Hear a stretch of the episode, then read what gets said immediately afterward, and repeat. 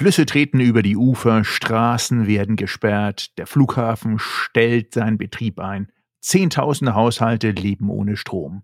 Es herrschen Starkregen und Überflutung. Ja, das war wirklich eine schlimme Katastrophe. Nein, es ist noch immer eine schlimme Katastrophe. Und Oprah Winfrey, Katy Perry, Jennifer Aniston sowie Harry und Meghan mittendrin. Im Ahrtal? Nein, lieber Oliver, in Kalifornien, in Montecito oder Sacramento. Oh je, ja, das sind in der Tat schlimme Bilder. Seit drei Wochen Winterstürme mit starkem Regen. Aber du hast natürlich recht, über diese Überflutungen muss man sofort dann auch wieder an den Juli zwanzig einundzwanzig denken. Und die Erinnerungen schweifen dann nicht nach Übersee, sondern nach Nordrhein-Westfalen und nach Rheinland-Pfalz. In das Ahrtal. Das ist mir nämlich eben sofort in den Sinn gekommen. Du bist ja da auch örtlich nahe dran, kennst die Region gut und bist sozusagen von Berufswegen sensibilisiert. Denn letzten Donnerstag gab es ja bei unserem Schwester-Podcast Turtle Zone ein Interview von dir zu genau dieser Flutkatastrophe im Ahrtal. Ja, das ist richtig. Ich hatte als Studiogast eine Frau, die seit nunmehr achtzehn Monaten unermüdlich Hilfe für die Betroffenen organisiert. Und Menschen, die noch heute mit den Folgen der Flut zu kämpfen haben, sind dann in der Sendung zu Wort gekommen. Ja, liebe Hörerinnen und Hörer, also für die, die es noch nicht gehört haben, auf jeden Fall reinhören. Ich persönlich habe es mir genau zweimal hintereinander angehört, weil es doch sehr, sehr intensiv war. Und ich fand das Gespräch durchaus bewegend in allen Ebenen, denn deine Gesprächspartnerin hat ja an packenden Worten und vielen Erlebnissen mit auch wirklich ganz, ganz unterschiedlichsten Beispielen erklärt, wie dramatisch die Lage war und die Lage nach diesem vierzehnten Juli dann auch sich abgezeichnet hat und wie chaotisch und herausfordernd die Zeit bis heute weiterhin geblieben ist. Ja, bewegend ist sicher nicht zu pathetisch formuliert. Nadja Eiche, die Initiatorin von Einfach Machen Patenschaften, die halt unermüdlich diese Hilfe organisiert, die musste während der Aufzeichnung auch mehrmals mit den Tränen kämpfen. Ja, also ganz ehrlich gesagt, wenn man empathisch ist und sich das anhört, dann kann man sich ähm, da sehr, sehr gut hineinversetzen in die Reaktion und man kann sich auf keinen Fall wirklich hineinversetzen in die Situationen auch vor Ort, die da gelaufen sind. Also auch zwar die Bilder sind Bilder, aber es bleibt dabei, die menschlichen Schicksale, liebe Hörerinnen und Hörer, die, die in diesem Interview, aber auch in der Situation bei der Flutkatastrophe im Ahrtal im Jahr zwanzig einundzwanzig passiert sind, ähm, sind unglaublich. Und deswegen auch hier nochmal klare Hörempfehlung. Sie finden das natürlich in der Mediathek unter w w w punkt turtlezone punkt d e und auf allen guten Podcast-Plattformen nochmal zum Anhören. Ich habe in den gut zweiundfünfzig Minuten vor allem die Menschen in den Mittelpunkt gestellt, die zum Teil ja wirklich alles verloren haben, bis hin, ja, sprichwörtlich zum letzten Fotoalbum, natürlich auch viele geliebte Menschen und wir haben über Helfer gesprochen. Aber natürlich muss man auch über die Verantwortlichen in Politik und Behörden reden. Ich habe aber in dem Interview mit Nadja Eiche die Sicht und das Empfinden der Betroffenen jetzt nach achtzehn Monaten erfragt. Die Frage von Versäumnissen vor der Katastrophe und von Schuld und Versagen, die ist da nochmal ein anderes Kapitel. Ja, das aber auch natürlich sehr wichtig ist, denn zumindest der Eindruck hat sich verfestigt, die Menschen im Ahrtal sind weitestgehend ohne Warnung, so wie ich das gehört habe, teilweise dreißig Sekunden Zeit, von dieser Flutkatastrophe überrascht worden und auch die Rettungsmaßnahmen sowie die anschließenden Koordinierungen dieser Maßnahmen zur Hilfe zeugte von Chaos und Kompetenzgerangel. Zumindest von einem föderalen Flickenteppich, wie wir ihn auch immer wieder kennengelernt haben, beim Katastrophenschutz hier und bei der Rettung, bei der Hilfe, beim Aufbau und der finanziellen Unterstützung danach. Es gab ja danach dann Untersuchungsausschüsse und Ministerinnen sind zurückgetreten und ja, der Eindruck ist sicherlich nicht falsch, aber man kann das halt auch nicht über einen Kamm scheren. Jeder Landkreis, jeder Ort hat da seine eigene Geschichte und wir haben es mit zwei Bundesländern zu tun, sehr, sehr viele Zuständigkeiten und Verantwortlichkeiten. Wir haben danach Wahlkämpfe gehabt und wir haben teilweise bis heute verzweifelte oder resignierte Menschen vor Ort. Selbst wenn die Nachrichtenlage ja in den letzten Monaten eher in die Ukraine geschaut hat und gerade eben auch nach Kalifornien. Aber was man definitiv festhalten kann, die Flutkatastrophe hat gezeigt, wie fatal die Versäumnisse im Katastrophenschutz waren, der ja seit langer Zeit vernachlässigt worden ist. Und das föderal zerklasterte Verantwortlichkeiten nicht die erhoffte regionale Effizienz bringen. Im Gegenteil. Ja, Oliver, das ist doch ein wichtiges und spannendes Debattenthema für heute. Lass uns da doch mal näher einsteigen. Einverstanden. Und ich schlage vor, dass wir für die Hörerinnen und Hörer noch einmal aktuelle O-Töne von Betroffenen einspielen und dann aber direkt in das Thema einsteigen. So machen wir das. Bleiben Sie also dran. Gleich geht's wieder los. Sie hören Turtle Zone Tiny Talks, den Debattenpodcast zum Zeitgeist mit Michael Gebert und Oliver Schwarz. vierzehnten siebten hat uns das Hochwasser hier in einer Höhe von zwei Komma dreizehn Meter genau erreicht. Das heißt, wir haben Erdgeschoss, einen Teil des Zwischengeschosses verloren mit einem damaligen Gesamtschadenswert von knapp hundertachtzigtausend Euro. Schlimmer ist, dass ähm, alle persönlichen Sachen auch mit verloren gegangen sind, da also man komplett ja bei Null auch anfängt und alles, was, was äh, die Erinnerungen im Leben sind, alle Bilder, äh, persönlichen Gegenstände auch da, ja bei Null anfängt. Ne? Ähm, das kann auch keiner mehr ersetzen, äh, auch mit Geld kann man das nicht heilen und äh, man stumpft einfach irgendwie ab und das, was einen dass man wirklich noch Sorge macht, ist, wenn es heute regnet, ähm, äh, bekommt man unruhige Nächte, man, man schaut, wie hoch der Bachpegel ist, man schläft schlecht und das geht auch ganz, ganz vielen so. Ob es besser wird, weiß ich nicht, äh, vielleicht halt die Zeit in der Richtung war es, aber das hat schon schon guten Knacks im Leben getan. Wir haben ganz, ganz viele Leute gehabt, die da unterstützt haben und ähm, ja, sind aber einfach noch nicht fertig, ähm, so dass wir teilweise noch die Malerarbeiten offen haben, aber das, das ist alles, alles easy going, ne? Und ähm, du setzt irgendwann noch andere Prioritäten im Leben. Das ist so. Was soll ich sagen? sechzehn Monate nach der Flut, rückblickend ein Megaprojekt.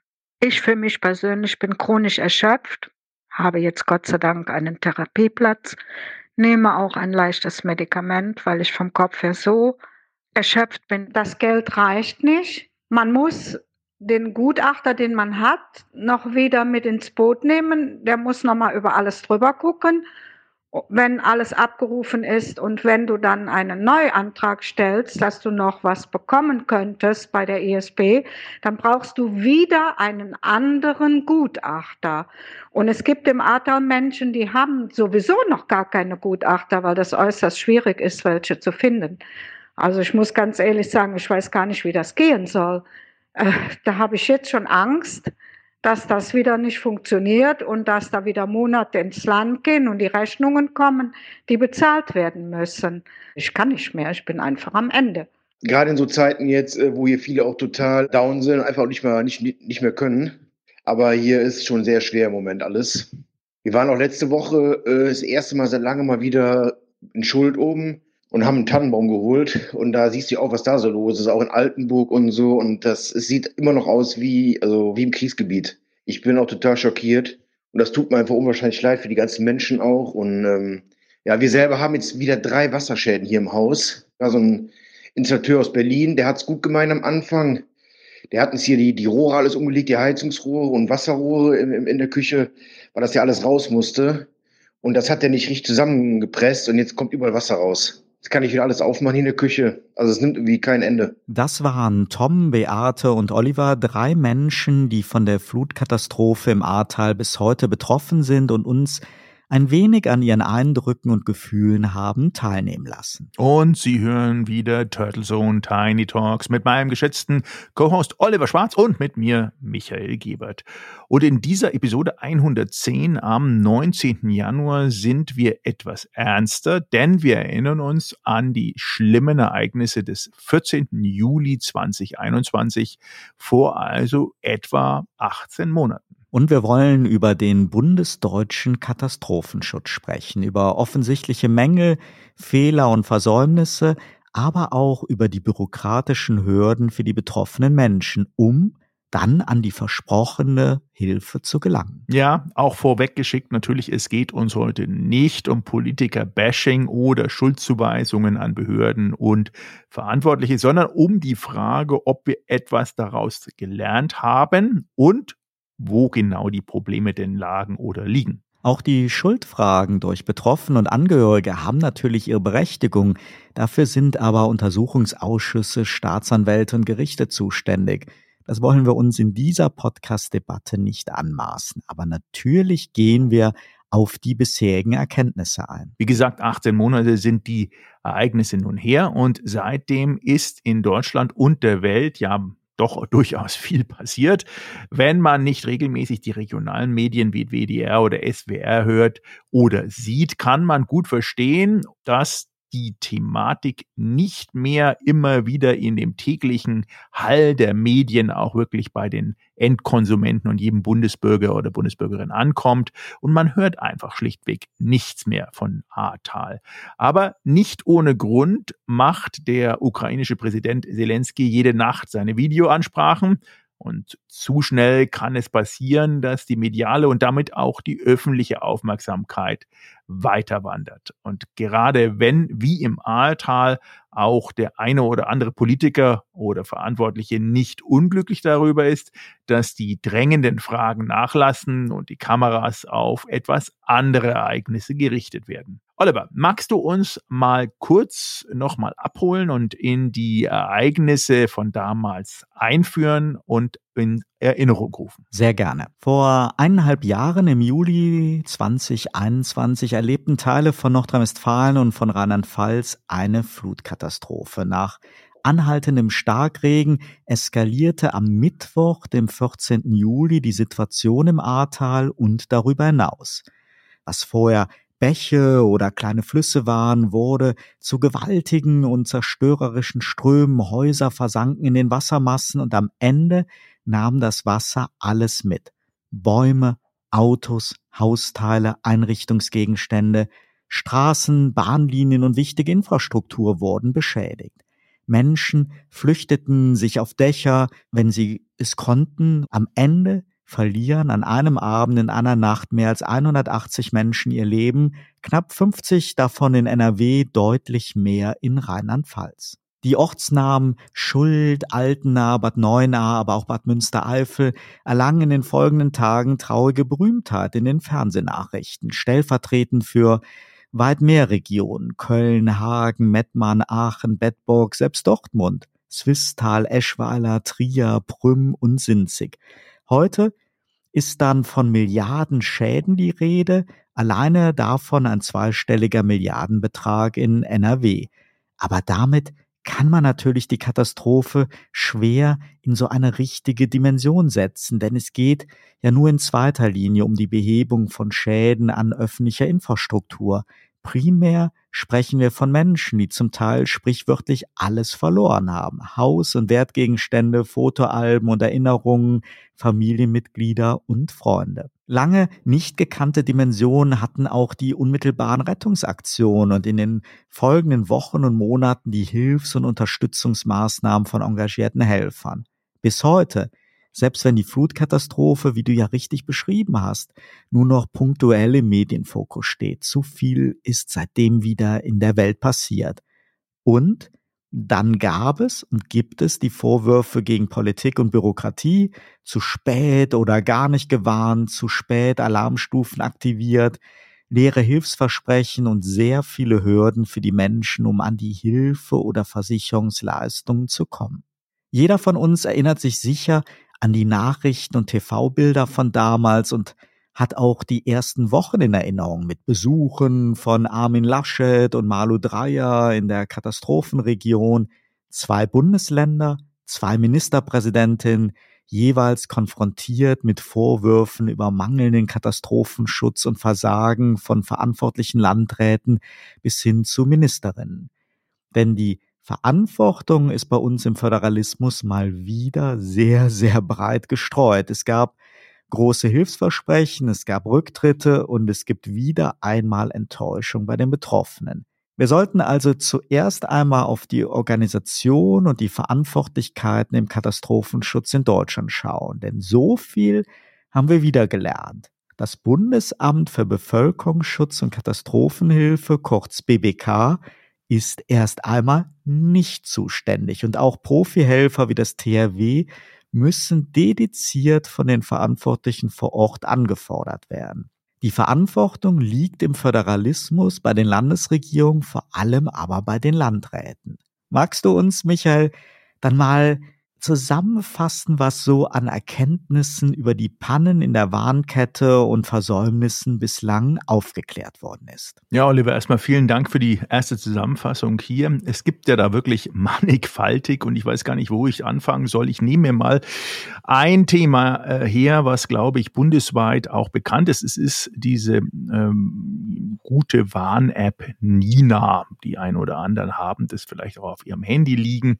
Und diese Warn App Nina ist eben äh, nicht angeschlagen bei äh, der bei der Flutnacht im Ahrtal, als die drohenden Wassermassen dann auch kamen.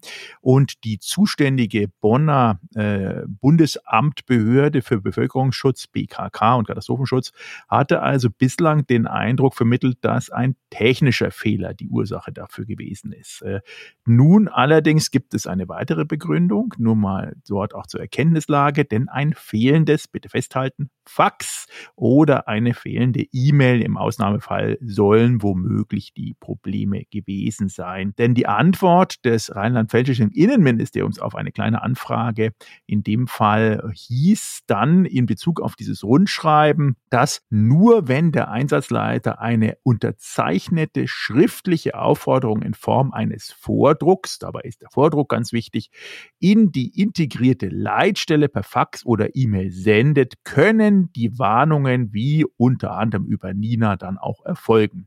Das heißt also, es gibt Formularangaben, so die Minister, und die seien leider weder telefonisch noch per Mail erfolgt und daher habe die integrierte Leitstelle in Koblenz keine Berechtigung gehabt, eigenständig Warnungen auszulösen. Nur mal, um sich das so mal im Kopf vorzustellen. Da sitzt also anscheinend jemand in Koblenz, der sieht das vielleicht sogar schon im Fernsehen oder hört es im Radio oder kriegt Anrufe, darf aber leider, weil er das Formular nicht hat, offiziell nicht eigenständig die Warnung auslösen. Und diese integrierte Leitstelle in Koblenz ist natürlich dann auch zuständig für die Alarmierung und Unterstützung im Katastrophenschutz, unter anderem dann eben auch für diesen Kreis Ahrweiler. Und äh, bei denen gehen dann die Notrufe ein, sagt er, und äh, der entsprechende Leiter äh, und führt dann dazu, dass es zwar eine Unmenge in äh, Flutnacht, eine Unmenge an Hilferufen aus dem Ahrtal gab, aber dieses Lagebild dann sozusagen soweit in der Leitstelle nicht dazu geführt hat, eigenständig aufgrund des dieser ministerialen Vorschrift äh, Nina auch auszulösen. Also es ist eines dieser Beispiele, die mir in der Vorrecherche wirklich wieder mal äh, dermaßen ins Gesicht gesprungen sind, weil sie diesen Zustand im Föderalismus, aber auch in vielen anderen Bereichen in unserem geliebten Land doch sehr, sehr schön zur Schau stellen, warum was nicht wie funktionieren kann. Also am Ende war es leider das Formular. Schaut man sich aber mal in der Analyse dieser Hochwassergefährdung das an, dann muss man einfach sagen, dass ja Hochwasser in diesem Zusammenhang Zusammenhang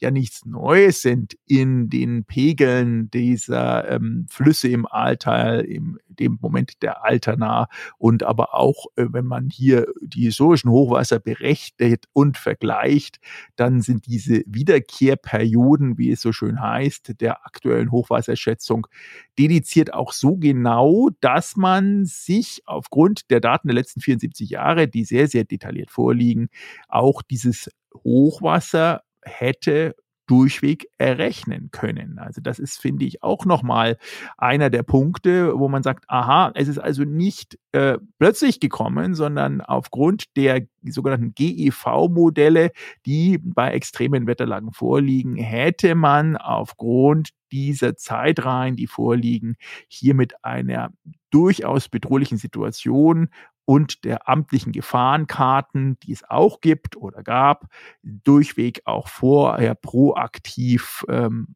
was auch immer tun können, ob es zu Warnungen respektive ähm, Ausbesserungsarbeiten et cetera et cetera kommen kann. Also wir sehen, da hat es in der Vorphase anscheinend gehapert. Frage ist jetzt dann natürlich auch an dich mit der Erfahrung des Interviews, hat sich da was getan? Also simulativ basierte Rekonstruktionen hat nicht funktioniert. Die Nina-Warn-App im Sinne von eine breitere Bevölkerungsschicht da vorauszuwarnen, hat nicht funktioniert. Und dann kommen wir jetzt ja im weiteren Gespräch auch noch auf die Exekutive. Also jetzt ist dann der Katastrophenfall eingetreten. Und dann ist die große Frage, wie haben denn dort die Hilfswerke vor Ort, die offiziellen Stellen reagiert, und du hattest es ja bereits erwähnt, äh, am Ende sind es dann die Landräte und Rätinnen, und die sind natürlich, gelinde gesagt, hoffnungslos überfordert gewesen. Und äh, das ist genau das Ergebnis dieses nach unten Durchdeklinierens bei solchen Katastrophenfällen. Also ich glaube, Michael, dass das eine ziemliche Mehr ist mit diesem fehlenden Formular und diesem fehlenden Fax. Also wenn wir mal wirklich da an den Pudelskern rangehen, ist das Problem doch, dass wir hier einfach keine bundesweit genormten Regeln haben, wie man mit Informationen umgeht, wie man warnt. Ich habe mir in den Tagen danach damals in der Nina-Warn-App, solange es halt eben noch verfügbar war, historisch aus diesem Abend, aus dieser Nacht für die verschiedenen Orte im Ahrtal einfach das mal angesehen. Und da gab es in der Tat, das was ja auch oft kritisiert worden ist, wirklich ganz schlimm betroffene Orte, in denen es gar keine Warnung gab. Es gab aber durchaus auch Regionen, in denen in Nina Warnung drin war. Aber ganz ehrlich, hätte ich die gelesen, ich hätte sie nicht verstanden. Also Warnungen, die so unkonkret formuliert sind, Warnungen, in denen dann aufgefordert wird, bitte informieren Sie sich aber für weitere Details auf der Webseite oder der Webseite, dass man also die App wieder verlassen soll. Das sind Dinge, die nicht funktionieren. Und was wirklich eigentlich der Skandal ist, du hast eben von meteorologischen, historischen Wettermodellen auch gesprochen. Es gab aber ja auch ganz konkrete Warnungen. Also zum Beispiel in Rheinland-Pfalz hat das zuständige Landesamt für Umwelt in Mainz am vierzehnten Juli alle fünfzehn Minuten die aktuellen Pegelstände gemeldet und schon Stunden vor der Katastrophe gewarnt. Also alle Krisenstäbe in den verschiedenen Regionen konnten nahezu in Echtzeit diese Informationen sehen, haben aber mit Stunden Verzögerung teilweise, haben die Krisenstäbe dann erst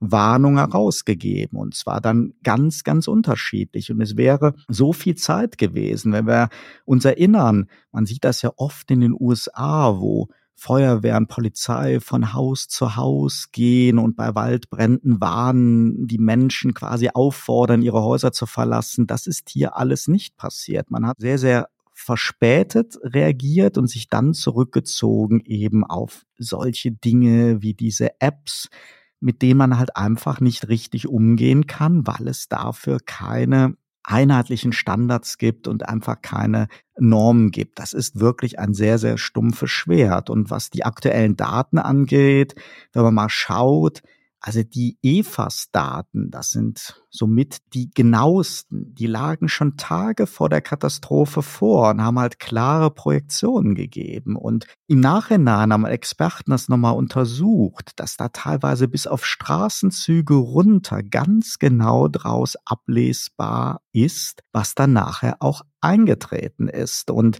es fehlt halt einfach an Fachwissen, runtergebrochen in den einzelnen Kreisen und Regionen, um diese Informationen zu verstehen und die dann halt auch wirklich in Handlungen umzusetzen. Und dieses E F A S-Warnsystem, das lässt sich sogar auf Mikrobereiche runterbrechen. Da ist wirklich ein großes Versagen, und im Nachhinein sagen jetzt halt Experten, da hätten sich wirklich viele Tote vermeiden lassen. Und ein ganz krasses Beispiel ist ja in Sinzig diese Einrichtung mit behinderten Menschen, wo halt zwölf der sechsunddreißig Bewohnerinnen und Bewohner in den Fluten ertranken. Und gerade auch dafür, für diese Pestalozzi-Straße, in dem sich diese Einrichtung befindet, die waren in diesen E F A S-Daten war es halt schon lange, lange vorher eben ganz eindeutig markiert, dass dort der Deich diese Wassermassen nicht mehr wird halten können. Und es ist da halt nichts danach passiert, keine Konsequenzen daraus gezogen worden. Also insgesamt, glaube ich, sind halt viele Erklärungsversuche, die es halt reflexartig dann gab, auch warum trotz der frühzeitigen Warnmeldung eben von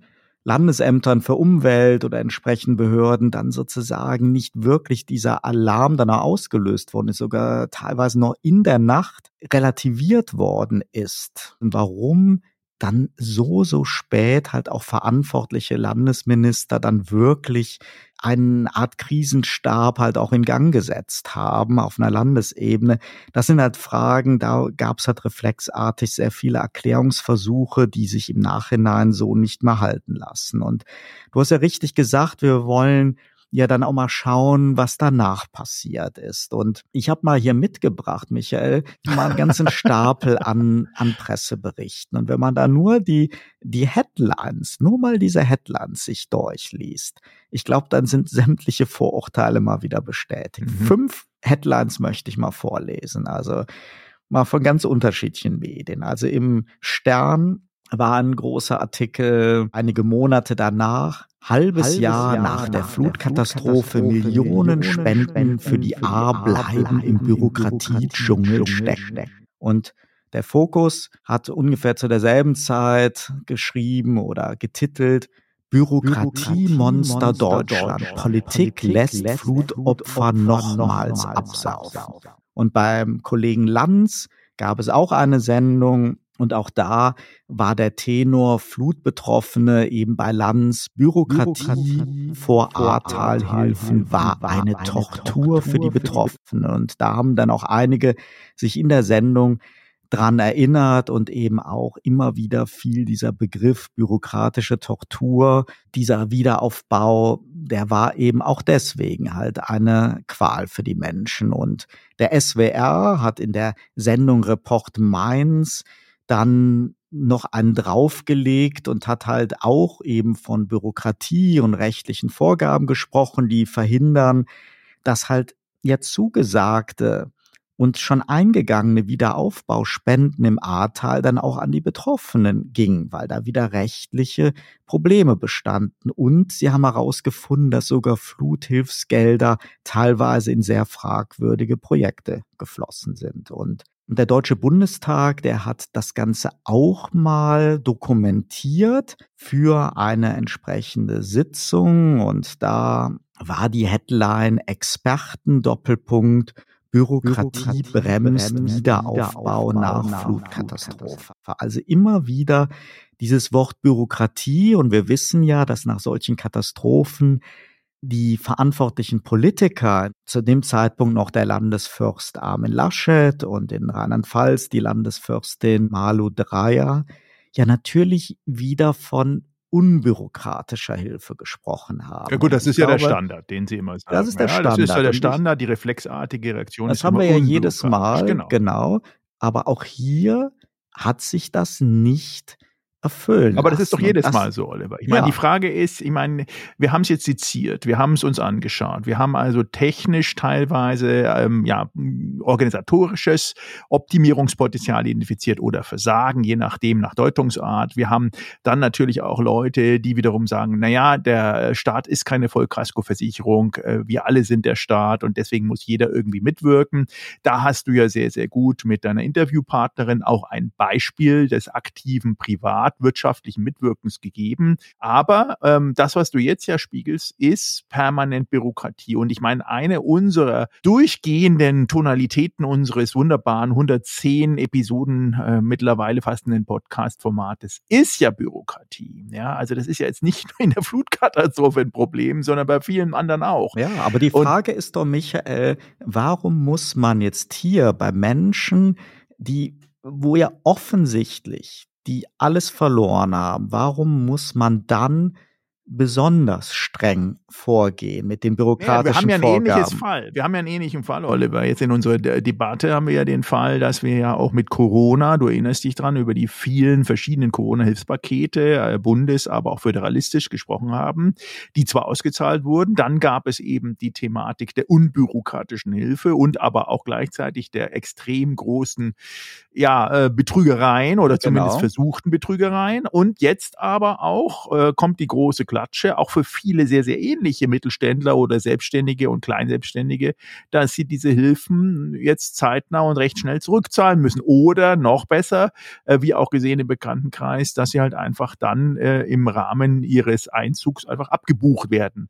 Also da passiert im Umkehrschluss dann auch äh, nichts. Deswegen, glaube ich, ist, muss man auch immer relativieren, den Begriff der Hilfe. Äh, ist das wirklich jetzt auch eine Zuwendung, die man nicht mehr zurückzahlen muss? Oder wäre das ja noch frappierend? Man lässt die Leute im Ahrtal des Glaubens, dass hier welche Summen auch immer fließen für den Aufbau des eigenen Hauses und Hofes und dann wird er aufgebaut und ein paar Jahre später kommt dann die gleiche Hilfestellung wieder und sagt, naja, jetzt aber her mit dem Geld, weil jetzt haben wir dir geholfen. Also das ist in zweifacher Hinsicht natürlich dramatisch und schändlich. Ja, und was na, mich natürlich, Michael, aber wir haben doch, wir haben doch trotzdem einen politischen Ermessensspielraum. Du hast eben zu Recht Corona erwähnt. Das war ja auch je nach Bundesland ganz unterschiedlich. In Berlin haben sehr, sehr viele, im Nachhinein hat sich festgestellt, Betrüger dann doch sehr, sehr unbürokratisch und schnell Corona-Hilfen bekommen können. In In anderen Bundesländern, hier in Baden-Württemberg, war das schon direkt zu Beginn relativ formalistisch angelegt. Jedes Bundesland hat das wieder anders gemacht. Aber es gab da auch etwas,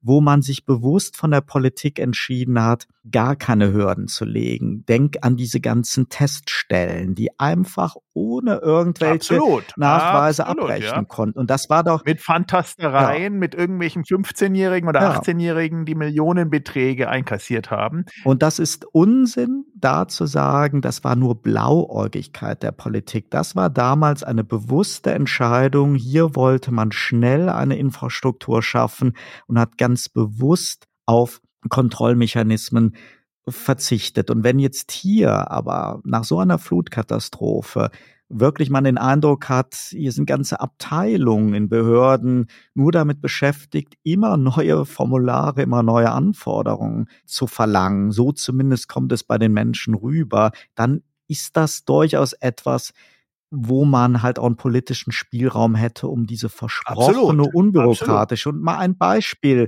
dass halt Millionen Spenden teilweise über Monate ja blockiert waren. Das ist zum Beispiel etwas, das hatte zum Teil auch was mit Landesrecht zu tun, dass zum Beispiel in Rheinland-Pfalz im Landesrecht drin steht, dass Spenden nicht an Unternehmen gehen dürfen. Jetzt haben wir dort in der Region aber ja sehr viele betroffene Menschen, die zum Beispiel Weingüter genau. haben und, genau. und, und. Und da denke ich schon, dass man Oder der kleine da sehr wohl ja, halt ja. auch einen Spielraum hat, um einfach da Sonderregeln zu schaffen. Und das ist wieder nicht gemacht worden. Und wenn man das dann einfach nach Schema F laufen lässt und wir dann ja auch wissen, nimm die Versicherung an. Viele der Menschen haben ja lange Jahre in Versicherung bezahlt. Und jetzt sagt natürlich eine Versicherung, ja, das ist ja wieder dann Versicherungsrecht. Es ist ja in einer gewissen Art und Weise an Schaden versichert. Und dann braucht es natürlich jede Menge Gutachter und, und, und. Aber was ist denn jetzt eigentlich, wenn es jetzt eben Wiederaufbauhilfen gibt? Dann will sowohl die Behörde verhindern, dass der Mensch doppelte Hilfe kriegt, nämlich seine Versicherungsleistung und Wiederaufbauhilfe. Und die Versicherung sieht da natürlich auch eine Möglichkeit, ihre Aufwände zu verringern. Und dann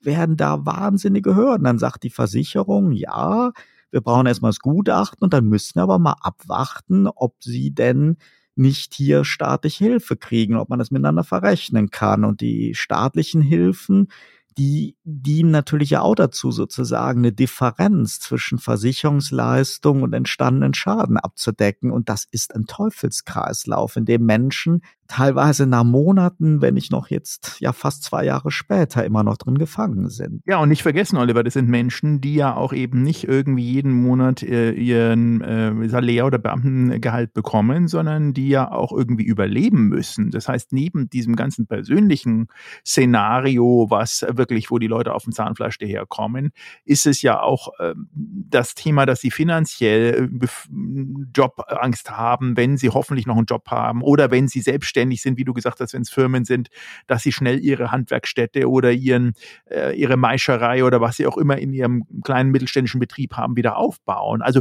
da sind ja auch noch völlig andere Szenarien. Und dann in dem Zusammenhang diese Formalismen und bürokratischen Hürden, die ja durchgehend in deiner Analyse der Medien auch hochgehoben wurden, wenn das dann wirklich immer wieder taktgebend ist, Oh, also ich ja. sag's dir ganz ehrlich, also ich bin dazu nicht gestrickt für solche Situationen. Also halten wir mal als Fazit fest, Michael, einzelne Rücktritte oder auch rechtliche Ermittlungen, die können einfach nicht darüber hinwegtäuschen, dass wir ein grundsätzliches Problem haben, über die Grenzen von Bundesländern hinweg und auch ganz unabhängig von Regierungsparteien. Wir haben da eine C D U-geführte Regierung und Minister in N R W, die waren genauso wenig vorbereitet wie die S P D-geführte Landesregierung in Rheinland-Pfalz mit grüner Beteiligung und ja auch zurückgetretener grüner Ministerin. Es gab keine miteinander verzahnte Warnketten. Aber Oliver, da nochmal reingegrätscht. Ja. Ein Rücktritt heißt noch lange nicht, dass die Situation nicht verbessert. Nein, absolut. Also Rücktritte ist im Prinzip nichts anderes als eine Aufgabe und ein Rücktritt, wissen wir beide, in politischen Hochämtern bedeutet nicht unbedingt eine finanzielle Einbuße zu fahren. Nein, und das ist ja genau das, wo ich drauf hinaus will. Deswegen finde ich Forderungen nach Rücktritten, die sind verständlich, die sind manchmal auch politisch motiviert, da ist dann reflexartig der politische Gegner, der das sofort fordert. Viel, viel wichtiger ist, gibt es Learnings daraus? Verbessert sich was? Wenn wir halt einfach sehen, es gab keine miteinander verzahnte Warnkette für das Ahrtal. Es gab eben nicht einheitliche Regeln, wie mit den ja vorhandenen Expertendaten für Wetterwarnung umzugehen ist. Und es gibt auch keinen Standard für die Kommunikation von Unwetterwarnungen an die Bürger. Jeder macht da sein eigenes Rad. Und das ist bis heute so. Und das konnte man selber ja gut sehen, wenn man, wie ich das eben geschildert habe, sich mal die Warnmeldungen in diesen verschiedenen Apps angesehen hat. Das Problem waren nicht nur unterbliebene Warnungen, sondern eben auch diese völlig unverständlichen Formulierungen. Und das ist etwas, was für mich völlig unverständlich ist, dass man sich da hinter dem Föderalismus versteckt. Und Zeit für Rettung war aus Expertensicht genug. Es wurde zu spät und zu lückenhaft gewarnt. Und selbst da, wo es Warnung gab, wurde danach dann nur sehr verzögert gehandelt und evakuiert. Und du erinnerst dich ja noch, wir hatten ja gerade erst diesen Warntag mit Sirenen und Cell Broadcasting, genau. Der neueste Schrei, anderen Ländern schon seit vielen, vielen, vielen Jahren ja schon etabliert. Ist das jetzt bei uns das Allerneueste? Cell Broadcasting Warnung auf das Smartphone, und das darf nicht darüber hinwegtäuschen, wenn es das damals schon gegeben hätte. Es wäre nicht genutzt worden, da dieses Cell-Broadcasting-System vom B K K betrieben wird und es dafür noch keine bundesweit normierten Zugänge gibt. Das heißt, der einzelne Landrat, der hat gar nicht diese Möglichkeit, dieses System zu nutzen. Das muss jetzt wirklich erst noch geschaffen werden. Das heißt, eigentlich ist das Ganze eher was für, ja, wirklich so ein Katastrophenfall wie ein Atomkraft. Ja, aber das willst Unfall. Du doch gar nicht ausdenken, Oliver. Nein. Überleg dir mal eine bundesweit, ich meine, wir sind ja jetzt ja. eh, wir diskutieren es ja permanent in einer durchweg brenzlichen Situation in Europa. Also ob wir nach der Ukraine schauen oder der, wie auch immer. Also wir haben eine Thematik am Start, wo es relativ schnell auch zu einer katastrophalen Lage kommen könnte.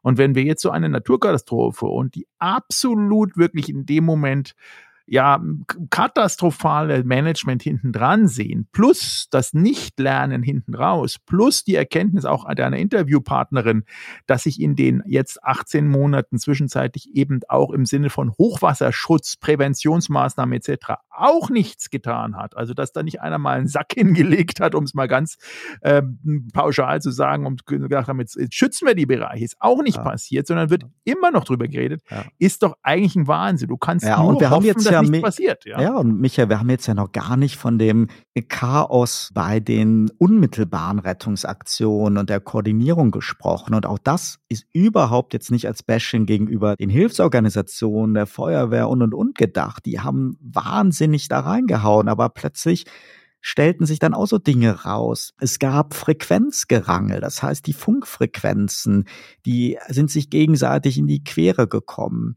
Und, und, und. Jede Menge Probleme, wo man merkt, es gibt für die Koordinierung, gerade wenn so eine Katastrophe eben nicht nur in einem ganz kleinen Gebiet ist, sondern sich über eine breite Fläche, und dieses Ahrtal, es ist ja sogar über zwei Bundesländer hinweg, diese Katastrophe passiert, da rächt es sich, da muss dringend was passieren, weg von regionalen Alleingängen und zig verschiedenen mehr oder weniger durchdachten Konzepten hin zu bundesweiten Standards, die dann wiederum von den regionalen Verantwortlichen einheitlich und verzahnt genutzt werden können. Und ich verstehe einfach nicht, warum das nicht machbar ist, warum da jeder sich an seine kleine regionale Macht klammert, an seinen Einfluss und verhindert, dass es bloß da bundesweite Normen gibt, als wären Katastrophen jetzt wirklich regional eingeschränkt. Wir haben es ja auch in der Pandemie gesehen.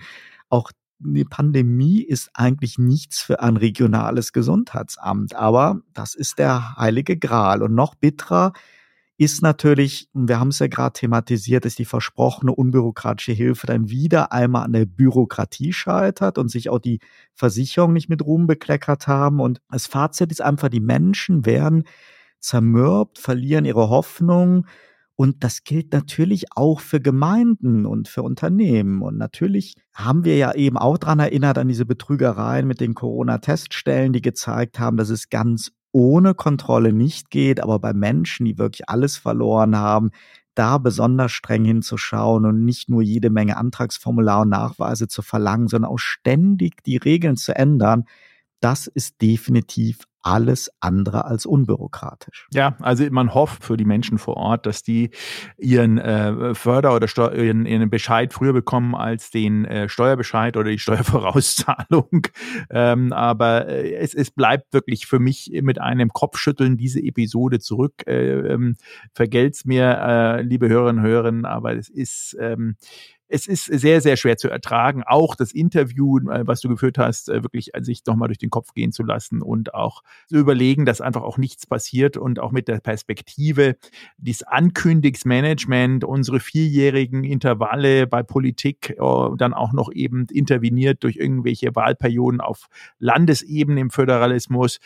Das heißt, wir befinden uns in einem konstanten Wahlkampf und in einem permanenten Andeuten oder zumindest mal Androhen von Maßnahmen, und dann wird in dem Moment halt oft dann nichts draus. Und äh, unbürokratische Hilfe können wir, glaube ich, ähm, den äh, Schlussstrich ziehen, ist definitiv noch nicht angekommen, trotz wunderbarer Wortwahl. Ja, ich möchte noch einen letzten Gedanken hinten dranhängen, Michael. Jetzt ist Deutschland ja nicht alleine. Katastrophen, gerade meteorologisch bedingte, die haben wir ja weltweit regelmäßig, gerade eben wieder in den U S A, in Kalifornien. Und es sind beileibe nicht nur Entwicklungsländer, die da Probleme mit dem Katastrophenschutz, mit der Warnkette, Evakuierung und Hilfsmaßnahmen haben. Teilweise sogar im Gegenteil. Aber in Deutschland, und dieser Eindruck drängt sich halt auf, wurde einfach der Katastrophenschutz viel zu lange vernachlässigt, und die Zahl der Baustellen ist halt riesig. Und selbst wenn N R W und Rheinland-Pfalz jetzt sensibilisiert sind, ich möchte gar nicht wissen, wie es in anderen Bundesländern aussieht. Ich frage mich immer wieder, warum auch im Föderalismus nicht bundesweite Standards und Prozesse gelten. Denn nochmal gesagt, weder Pandemien noch Flutkatastrophen beschränken sich auf Landkreise. Aber um mit einem positiven Blick vielleicht diese Episode auch zu beenden: Es gab und gibt neben den engagierten professionellen Helfern ja auch unheimlich viele engagierte Bürger, die zum Beispiel als Handwerker vor Ort geholfen haben oder Hilfe in Form von Sachspenden oder Geld bereitgestellt haben.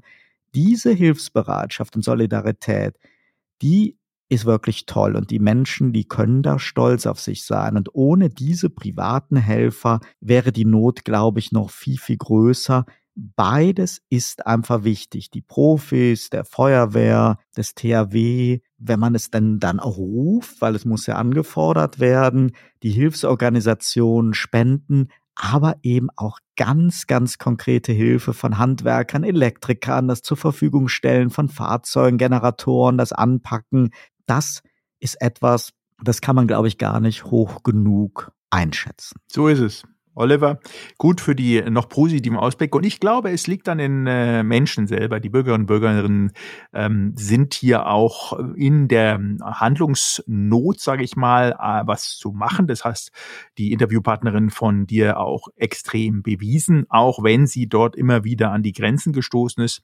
Aber ich glaube, das ist genau der Punkt. Ähm, also nicht Kopf in den Sand stecken, sondern nach vorne schauen und äh, natürlich auch die Verantwortlichen immer wieder auch äh, darauf hinweisen, und äh, wirklich auch auf die Finger schlagen, dass es einfach so nicht gehen kann. Änderungen auch aufzeichnen, Lösungen aufzeichnen, konstruktive und dann gemeinsam arbeiten. Ja. Ich glaube, die ähm, Episode war wieder durchweg spannend, umfangreich, wenn auch natürlich, wie wir einleitend gesagt haben, ernst und kritisch und teilweise auch wirklich ähm, nicht unbedingt ähm, euphorisch, aber auch das muss mal sein. Ja, und wir konnten heute eben einiges so aus journalistischer Beobachterperspektive aufarbeiten. Trotzdem ist es natürlich ein Unterschied, wenn man halt im täglichen Kontakt mit den Menschen im Ahrtal steht. Deswegen nochmal abschließend auch von mir die Empfehlung, sich das Turtle Zone Interview mit Nadja Eiche von Einfach Machen Patenschaften anzuhören. Wirklich bewegend und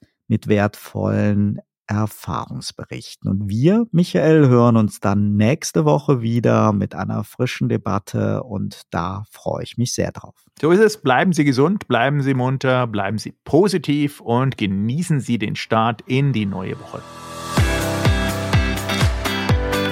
Turtle Zone Tiny Talks, der Debattenpodcast mit Michael Gebert und Oliver Schwarz. Immer zum Wochenstart auf allen Podcast-Plattformen. Und auf turtle zone punkt de.